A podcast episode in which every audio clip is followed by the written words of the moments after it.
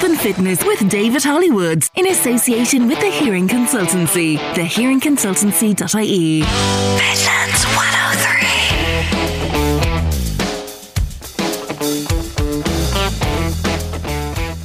Hello and welcome to this week's Health and Fitness. Let's check out what's coming up on today's show.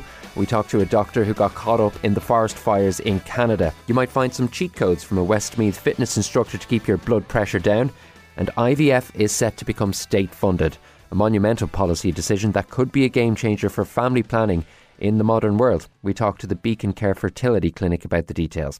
Right now, though, I want you to meet an Offaly man who's working to grow the game of soccer throughout the county. I spoke to Gary Seary from the Football Association of Ireland earlier this week, so it was before the Republic of Ireland's loss to Canada at the Women's World Cup. Gary's job is to help create pathways for the next generation of Irish players to firstly have access to the game and after that, maybe thrive. The work of a development officer for the FAI is a massive task and a fascinating challenge, as Gary outlines for us this evening. It's very vast. So we work with boys and girls, men and women from the ages of four to five year olds all the way to probably 78, 80. Um, so my my day to day could look very, very different. I had camps this morning. Um, I was in regional ETV blocks, which would be your emerging talent boys and girls in the afternoon. Um, and then I, I, might be working on a walking football program in the evening. So that would be your older older adults. So it can be very varied, um, but very enjoyable as well. Yeah, I suppose it's probably one of those jobs that the variety is challenging on one level sometimes, but because things don't get repetitive, there's a great benefit just on a personal basis.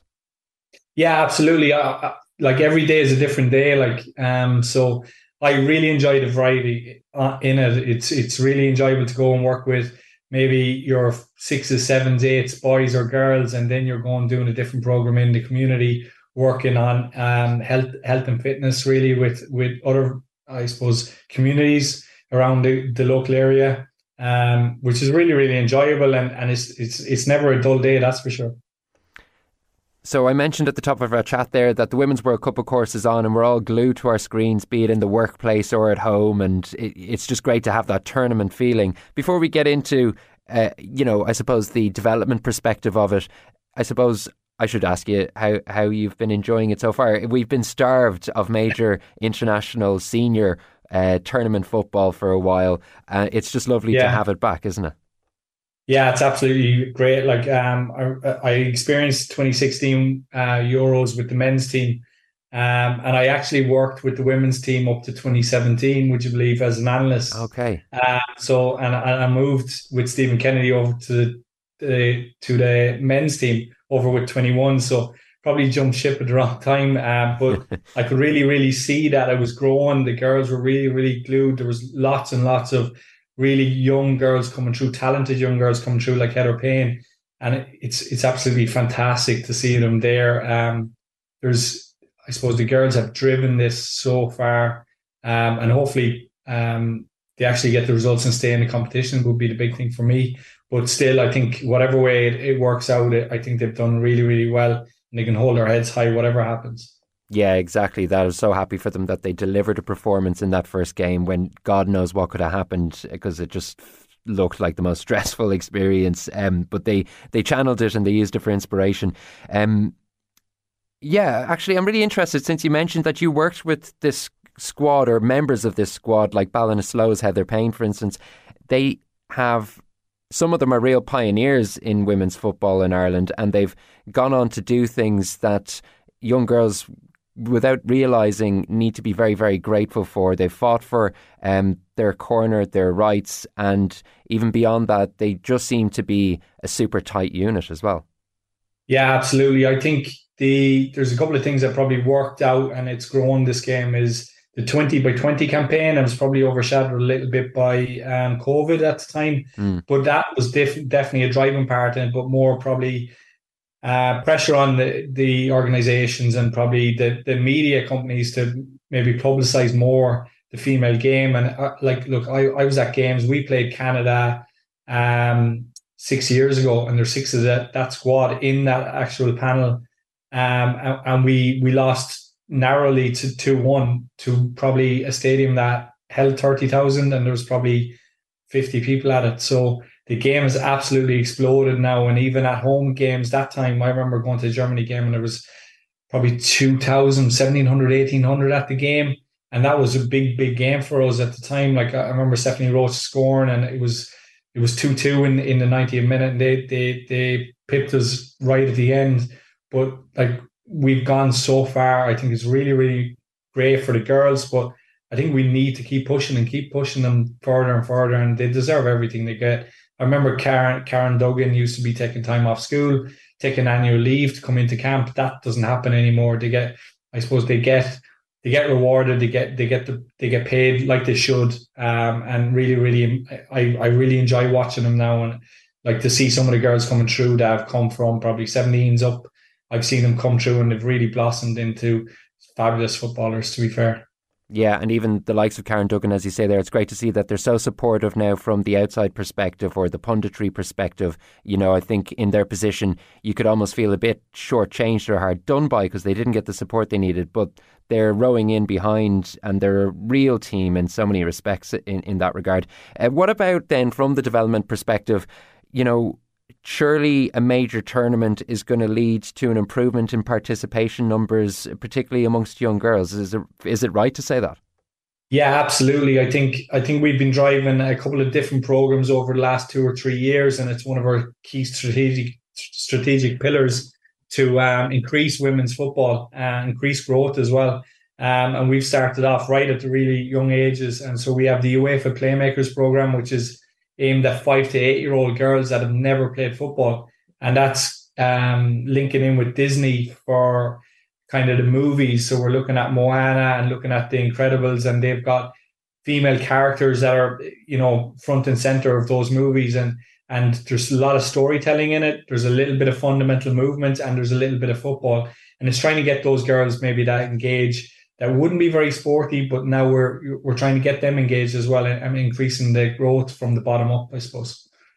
Are you noticing then throughout this summer, for instance? I know we've only had like the first game, and um, but there would have been a lot of build up uh, to this tournament. Have Have you seen an increase already? Yeah, definitely, definitely have. Like we have a female only camp girls only camp in Tullamore this week, and we have 50 members on it. And I don't think that would have happened before. Brilliant. That's an extra camp that Tullamore Town have put on.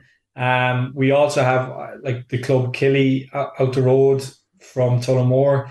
They've been on to me saying there's so many girls coming back to the sport, like that they could have two or three senior teams next year. So it just shows that there's growth there and there's a willingness. And I suppose the, the, the girls want to get involved again, and, and especially the younger ages I think there's loads and loads of numbers coming through, and I think for the clubs, it's probably pressure on them to make sure they can facilitate those girls coming into the clubs and making sure they have coaches and and and teams there for them. Yeah, hopefully they've got the um, ability to build up the this what whatever is needed to to capture all that interest and uh, make a real success of it.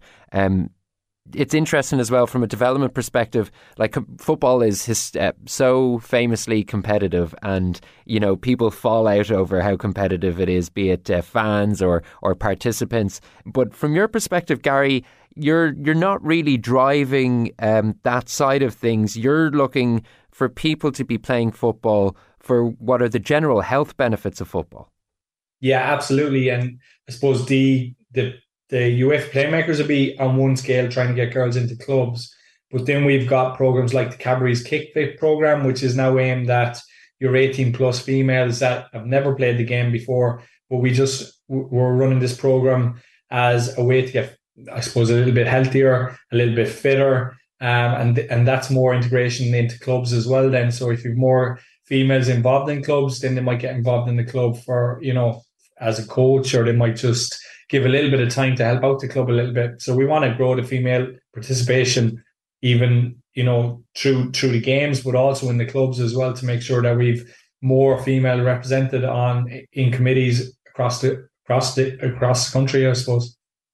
Then broadening out uh, the kind of services that the FAI are producing from a development perspective. Um, there's there's there's programs like walking football available for uh, older players and that type of thing. Uh, how how is the rollout or the continuation of programs like walking football going on across uh, places like Offaly in the Midlands?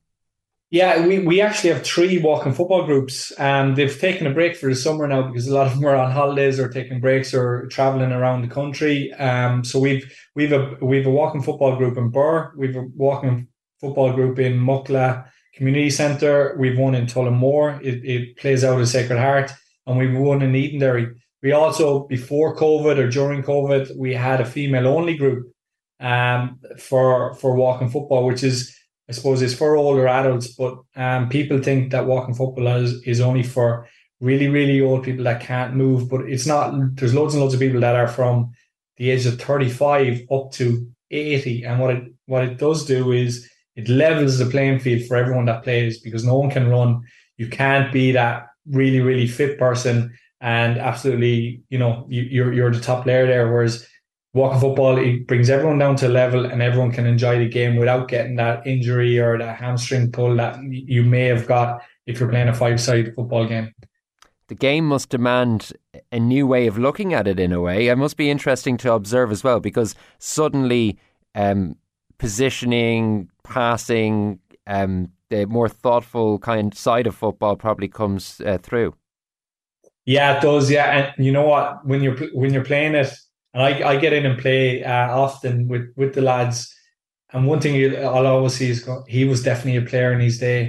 um, and I'd have Frank Nicholson would be playing in the walk football group in Tullamore, and he definitely could play. You know, so you can see it. You can see it, and it's more about working your brain as well. That you need to be more intelligent about.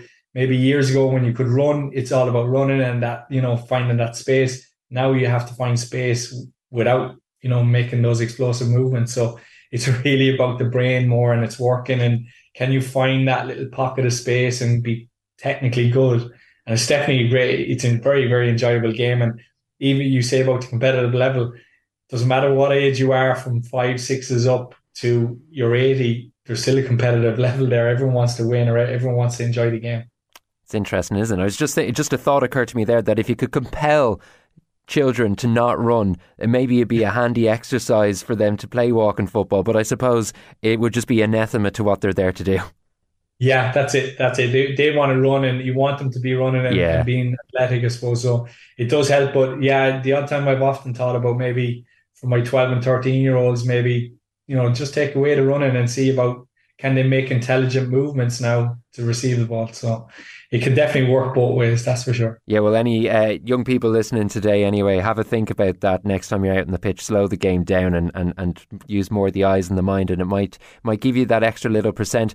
Uh, I've really enjoyed our chat, Gary. Um, last question is simply uh, tomorrow, uh, the Ireland uh, Republic of Ireland are taking on Canada. They're the Olympic champions, uh, but you know, I think on the basis of how well Ireland performed against Australia, uh, Vera Pauw's side can go in with a good deal of optimism that they can get. Obviously, they need at least a point. So, how do you see the game going yourself? I think it's going to be a tight game, but I definitely think we can score a goal, and whether we can keep them out at the other end is going to be really, really important. As I said before, we we have played them before, um, and to be fair, we probably should have won the game, but it was the fourth game in in eight days for us that time. Um, and to be honest, we definitely should have won the game. And we've six of those players still in, still involved in the group, and we've probably added a lot, lot more quality to our to our panel since that. Uh, I think it was ninety, or it's probably 2015. So I definitely think we can win the game. Um, it wouldn't be it wouldn't be the worst result in the world if we draw it because then we bring it to the last game. But definitely, I think we can win the game. But it's pro- probably we have to keep it tight. I don't think we're going to go out and really, really go on and attack um, and, and try and exploit him too early. But we will bring energy to the game, and I definitely think we'll keep it tight for so long, and we can definitely get a goal and break them down. Uh, I think there's more pressure on them to win the game. Um, I think that can play into our hands as well, and we have fantastic players like Katie McCabe, and definitely my player that I really said that has been our best player for years is Denise O'Sullivan, and she can she can change a game. So hopefully they bring that to the table tomorrow. Well, they're helping grow the game out in Australia. And of course, uh, Gary, through your role as a development officer in Offaly for the FAI, helping to grow the game here domestically, we much appreciate you talking to us on health and fitness this evening. No problem at all. Thank you. The state is to fund IVF treatment for couples in Ireland who are trying for a baby. In this first step, there are many criteria, and there's a number of questions about the creation of the criteria. You'll hear some of the answers when we return. Health and Fitness with David Hollywood. With the Hearing Consultancy. Book a free hearing test at our clinics in Clara, Edenderry, Kinnegad, Mullingar, Tullamore, and get impartial advice on hearing aids, ear protection, tinnitus help, and more. Thehearingconsultancy.ie. Midlands 103. IVF is a service that many Irish people seek out every year. However, it remains out of reach for many due to the high cost. One round of treatment can be as much as €4,500 euro. That is, until now. In September, a new scheme will grant some couples free access to IVF. 3,000 are set to benefit from the move. So, how will this work? What do people need to do to avail of this miracle treatment? Rachel Timoney has been talking to Dr. Bart Kuchera of the Beacon Care Fertility Clinic to find out more. For the moment, we have a general shape, so these will be couples under 41 years of age who have no child and who availed at maximum once in private funding for IVF. Uh, there will be a lot of more details to be known, and uh, we are eagerly waiting for them to be announced. Two of the, the criteria you mentioned, one there being under 41 years of age. Another one that we've heard of is the um, the BMI of uh, the woman. But is is BMI still seen as an accurate way of determining uh, eligibility for something like this? Uh, for the moment, it is. Uh, BMI is a very rough approximation of one, of the parts of human health, but uh, it was well studied and linked with obstetric complications, ability or inability to conceive, as well as linked with the risk of miscarriages. So it has to be taken in consideration. Um, we can't get away from that, uh, especially in, in, in you know uh, patient safety consideration and the baby safety too. The other uh, known criteria is uh, women under the age of 41. Uh, what exactly is the difference, though, between a woman who is, say, 36 and a woman who is 41? What is the, the major difference there? The major difference is that in a natural aging process, a woman who's 36 years of age is typically one in five, one in six likely to have fertility issue with no notable, um, you know, difference in, in her test. So it's called unexplained, a natural thing. Whereas it doubles until the age of 41. So at the age of 41, you can assume that one in three women would be infertile. And how could couples go about applying for this free treatment? Would there be much of a difference in how they'd apply for IVF previously? Well, that's another thing. You know, patient's pathway has to be announced and it has to be very precise because there are two possible pathways. Either you go through your GP who refers you to a gynecologist who then just, you know, does all the essential diagnostics and at some point decides, well, this couple needs IVF and refers to IVF center or will, be, will it be done directly through IVF centers, or will they be an online hub where couples can apply for assessment and they will be directed from there? That's one of the of the essential details we have to know. And what kind of impact do you think this could have on a couple's life, considering that you said uh, four and a half to five thousand grand is the minimum you'd have to pay if you were to do it privately? So, what kind of impact could being granted free treatment have? Well, it will, you know, help couples who were in dire and could not afford this treatment privately. So actually, it's more complementary to what's happening already to the private sector that is successfully providing IVF for years in Ireland. Um, so it's a much welcomed, you know, add-on to, to what we already have. And what impact do you think it would have on the IVF sector overall? Do you think we'd see a greater increase in IVF if this was to go ahead? Yes, we will see an increase of IVF as a good that's consumed uh, by the public. And generally speaking, you know, there are some um, social trends that um, give the expectation of increased demand for IVF. People are postponing, you know, their marriage, postponing their parenthood, and that's where IVF is becoming more and more important because of, as we said before, of the age-related um, infertility rise, and that's where couples will more and more often seek for help. And uh, do you know when the scheme is due to be up and running? Are you already preparing for something like this? We are preparing in a way that you know all the clinics are attending in, in government uh, uh, meetings that try to prepare the, launch of the program, um, and you know we are happy to participate in we're, we're waiting, we're awaiting, you know, a higher number of patients coming through. You know, our local specialty is uh, genetic testing of the embryos. So uh, for the moment, we had no mention how this will be, you know, uh, managed? Will it be covered or not? So that's where our main interest is now.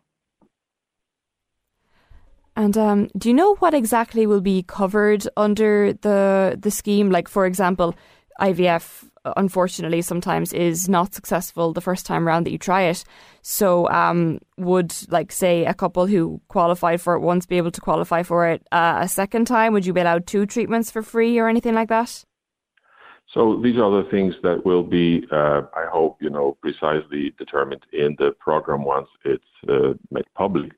Um, on, otherwise, we will have some teething problems, and it will be, I hope, you know, worked out once these cases arise, and they will be for for the HSE consideration how to come about them. And what is your own opinion of the scheme? You see, obviously are in very uh, much support of it, but with the criteria and with the uncertainty so far, with the program not being released yet, what's what's your opinion so far? Well, my opinion, well, actually, what's my experience rather than opinion? It's usually covering, you know, a group of patients. It's enlarging the the group of patients who will avail for IVF. However, there will be uh, another part of the of the patients who will not qualify and they will still uh, you know avail for treatment in the private funding. And IVF is obviously quite an, an emotional journey. Uh, these are parents who've presumably been struggling to to conceive naturally.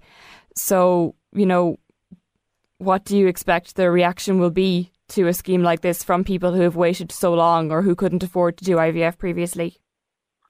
Well, some people may be left distraught. That's true, uh, but it doesn't mean that they should give up. They can still, you know, talk to us and, and see what can we do for them. Um, there will be, you know, patients who are waiting and perhaps, you know, postponing treatment, not necessarily improving their chances. So these are all the problems that you know such uh, launching such a program brings. But uh, hopefully, it will ease off early next year. That's my expectation that we will have a smoothly running program. Do you think there's anything that could hinder this program coming through or anything like that? Any bumps in the road that you've noticed so far? Well, unless it's you know signed off by the government, it's it's a it's it's, it's a project, all right. so uh, the date is given; it's September. Um, so hopefully, it will all happen then. The world's burning, and it looks like we'll need to change our thinking when it comes to holidays, especially if you have a respiratory condition. Stay with us. That's next on Health and Fitness. Health and Fitness with David Hollywood in association with the Hearing Consultancy. With free hearing test clinics in Clara, Tullamore, Kinnegad, Mullingar Dental Clinic, and now at Keen's Care Plus Pharmacy Eden Edenderry. Thehearingconsultancy.ie. Midlands 103. You're very welcome back to the programme. Now, we're all aware of the headlines both across Europe and in North America, and uh, you'd fear in plenty places across the world in the coming future. Um, there's many fires, forest fires, and uh, those who are seeking a holiday are now seeking refuge in a lot of places as a lot of this uh, forest fire smoke is being carried on the wind uh, to real tourism hotspots. Uh, Greece, in particular, has been struck badly, but so had Canada. Um, I'm very glad to say that uh, joining me on Health and Fitness this evening is Dr. Muiris Houston, who is a health columnist with the Irish Times, a GP, and a occupational medical consultant. Uh, Muiris, thanks very much for taking our call this evening. You're very welcome. I understand you're actually on holiday in Canada. Uh, when was that? And you might talk us through what you experienced there. Okay, so it was towards the um, the, the latter end of June, and um, we were based in southern Ontario visiting family there. So it's uh, about a hundred miles east of Toronto, but along the shores of Lake Ontario. And uh, things were going fine. It was, you know, the usual sort of weather and fairly pleasant.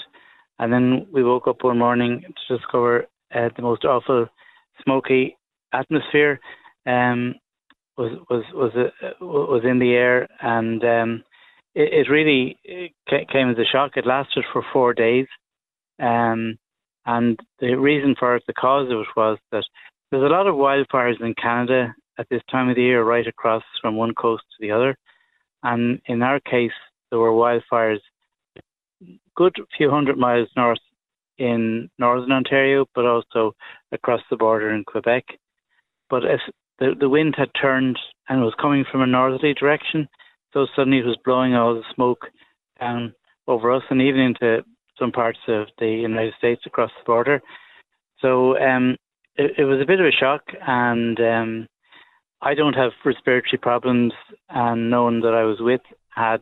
But we mm. did tend to we stayed in out of the air, uh, so you know, in, uh, uh, more than we normally would, given that we were on holiday and stuff like that. Um, and then the worst of it all was on the fourth day. Uh, it was really a very different kind of color to the air and a slightly more dense smoke.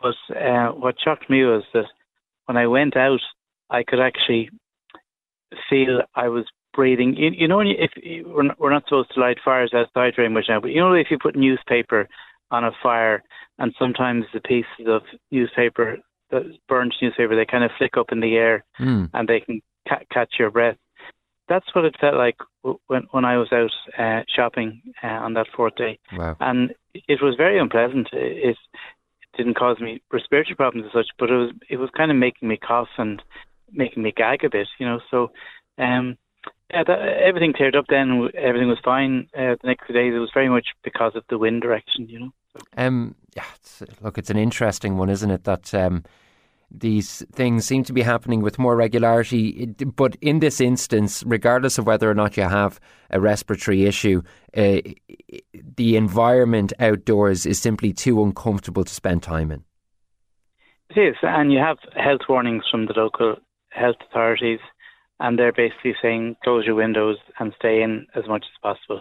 Yeah, and um, they're even more explicit for people, say with asthma or chronic obstructive pulmonary disease. But well, let's, let's touch on that because, you know, you've got a lot of people uh, from what I read today, there's still people being flown out to Greece at the moment, despite the uh, moral and, and, and, ethical qualms about that. If you find yourself in a situation like this and you're somebody who has something along the lines of asthma or, or bronchitis of some description, uh, this is a particularly dangerous situation for them. It is because the particles that are in smoke um, are just an ideal size to go down into the lungs and go spread out in the lung tissue. And, um, you know, that very quickly sets up um, an inflammatory reaction. And in terms of asthma and a lot of lung diseases, you already have an inflammatory prone uh, set of lungs. So this comes in and just triggers off everything and can, can start an acute asthma attack and the, the, the kind of sobering thing, and it's, it's unfortunate, it's one of the reasons I wrote about this, is that if you um, have a respiratory condition and you find yourself somewhere like Rhodes or wherever at the moment, you actually have no choice but to remain indoors. It's the only way to be safe and to mind your health. Yeah, it's important to get that message across and much appreciate you taking the time to talk to us on health and fitness this evening about this. Just on top of uh, the seasonal wildfires that are burning away across Europe and in other places, uh, we also obviously have an issue with um, urban air pollution across many cities, probably most cities. It's sounding like as time goes on, it's harder and harder to find a place with good air quality. Yeah, I mean it's it's all environmental, and certainly from my perspective, uh, I, I think uh, I've had no doubt for some time that this is the extremity of all this is linked to to global warming. I think I saw um, a news piece this morning saying that it, it's almost impossible to explain this without there being an element of global warming. And then, as you say, you know, go out to the countryside away from we're all aware of the kind of heat that resonates off concrete in cities, makes us feel a bit uncomfortable. So what you do, you go off to the seaside or you go off to, down the country.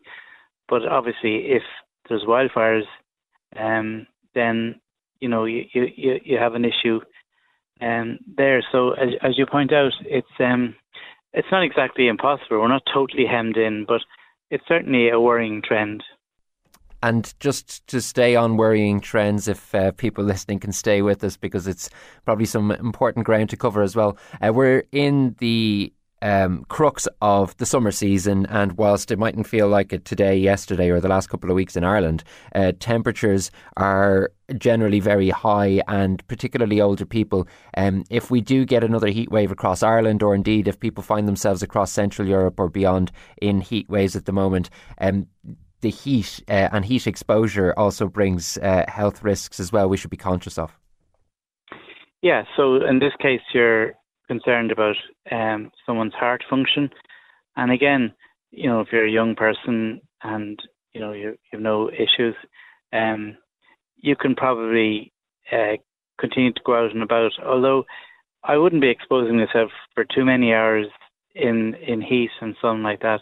But certainly, if you're someone with, um, say, who's had a heart attack or a stroke or has existing cardiovascular disease, um, we, there's now evidence that the, the, the kind of heat that we were experiencing uh, earlier this year, but in particular the heat that they're experiencing in southern Europe at the moment, that can actually um, um, cause problems. It can bring on heart attacks, bring on strokes, and um, the interesting statistic is that the risk of something adverse, having an adverse event, goes up by about 11%, um, and it, and it, and the the risk can be measured almost um, in in parallel with how high the temperature goes. So it looks like hearts are a bit more sensitive than we had thought before to to uh, extreme temperatures. So again, just something to be aware of. Not not so much uh, if you're young and healthy, but certainly if you're a bit older or if you're carrying any kind of uh, illness with you, um, just to be careful. Yeah, I think we appreciate those words of caution from uh, Doctor.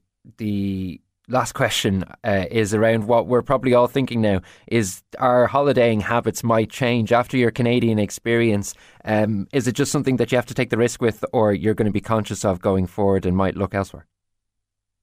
I, I was visiting family. Yeah, this is it, isn't it? Gr- grandchildren. So, um, guess what? I, I don't have a huge choice, but um, cer- certainly, I think if you're electing to to book a holiday, I think you know a, a sensible thing to do is to check out, you know, what happened last summer. So, let's say you're booking something towards the end of this year for next summer.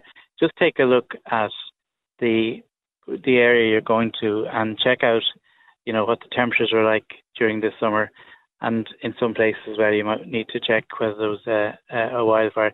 Wildfires tend to be a bit less of a problem in Europe because the landmass has less forestation in it. I mean, Canada is just full of old forested trees, um, and you probably wouldn't get that in some European countries. But certainly the heat is one you'd want to, I think, look at and take into account uh, when you're when you when you're uh, booking a holiday. How do you swerve high blood pressure as you age? That crucial nugget comes to you next. How do you swerve high blood pressure as you age? That crucial nugget comes to you next. Health and Fitness with David Hollywood in association with the Hearing Consultancy. Passionate about hearing and hearing health, we use the latest technologies to identify and analyse hearing issues and provide their solutions. Book a free test on thehearingconsultancy.ie. Midlands 103. A recent survey shown that two in five people in this country have high blood pressure. Unfortunately, we're one of the world leaders. Chloe Farrell caught up with Maurice Luby of Maurice Luby Fitness in Westmeath to find out how to address the issue.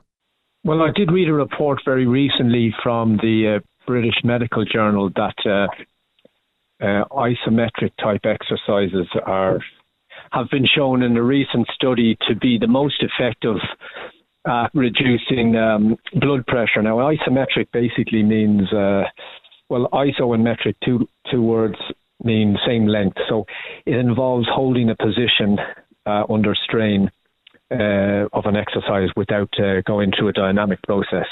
So, for example, it could be the plank or a wall squat. They're two very simple, straightforward examples that most people would know. And just thinking of planking or the wall sit, most people would find them fairly stressful and fairly tough.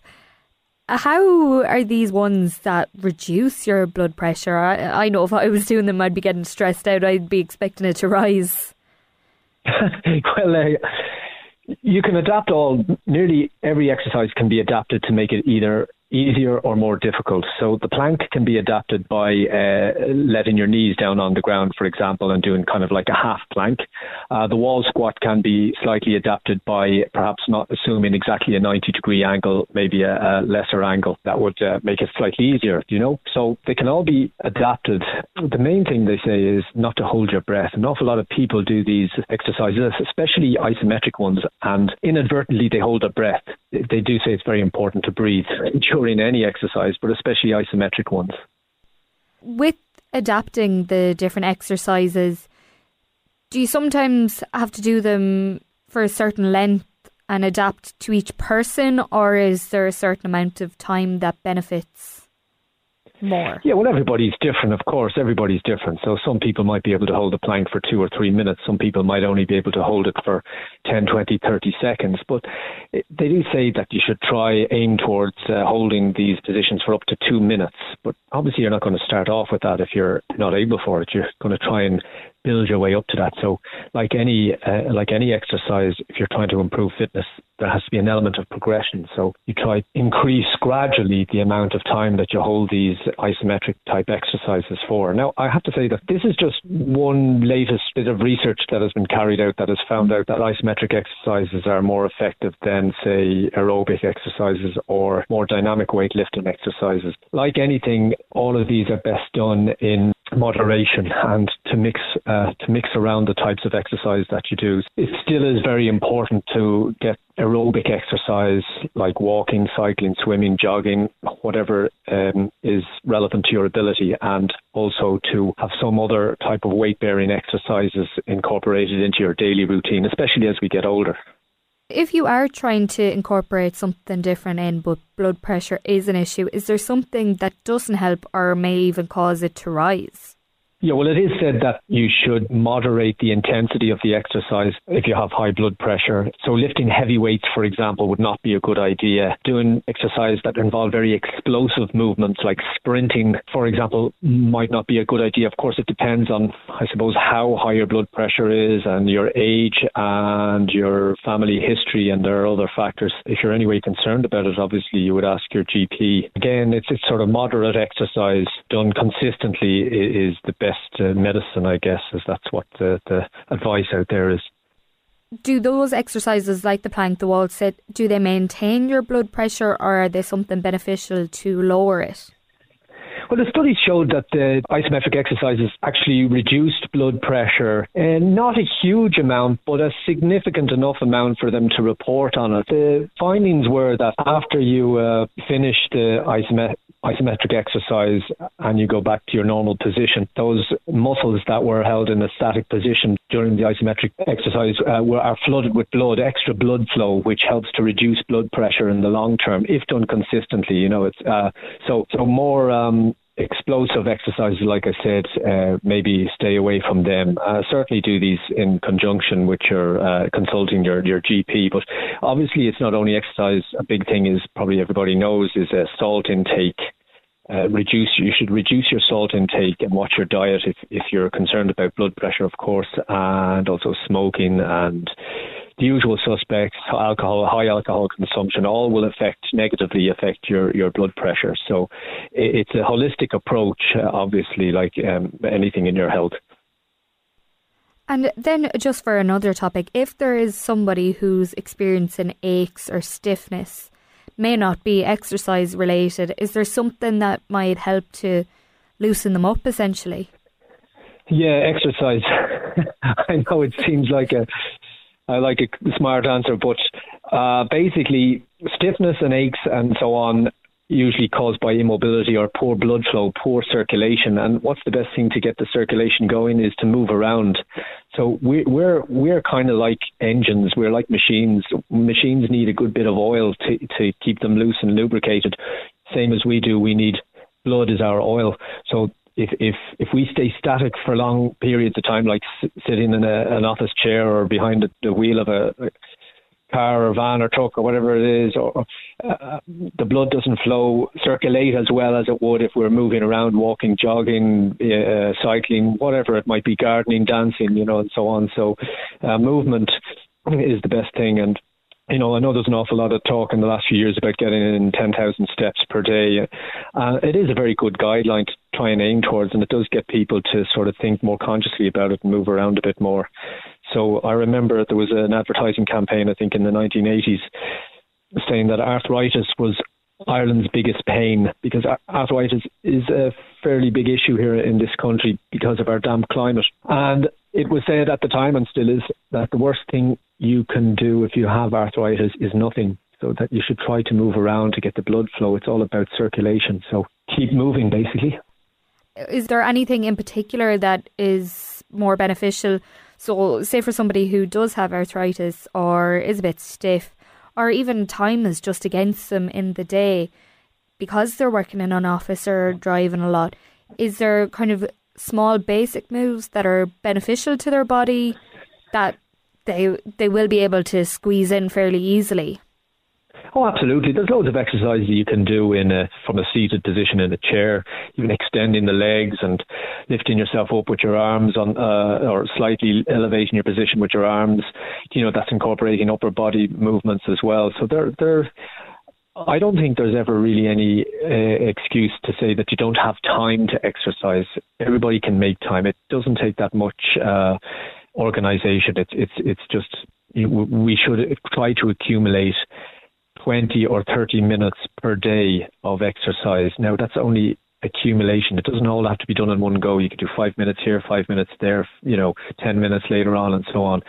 That's not an awful lot out of 24 hours if, if you think about it that way, 30 minutes in, in, in 24 hours. It really is just a question of organizing yourself and putting your health first. And what would be your main advice just for anyone then? Main tips to just keep loose, keep fit, just just to keep going. What would be your main tips?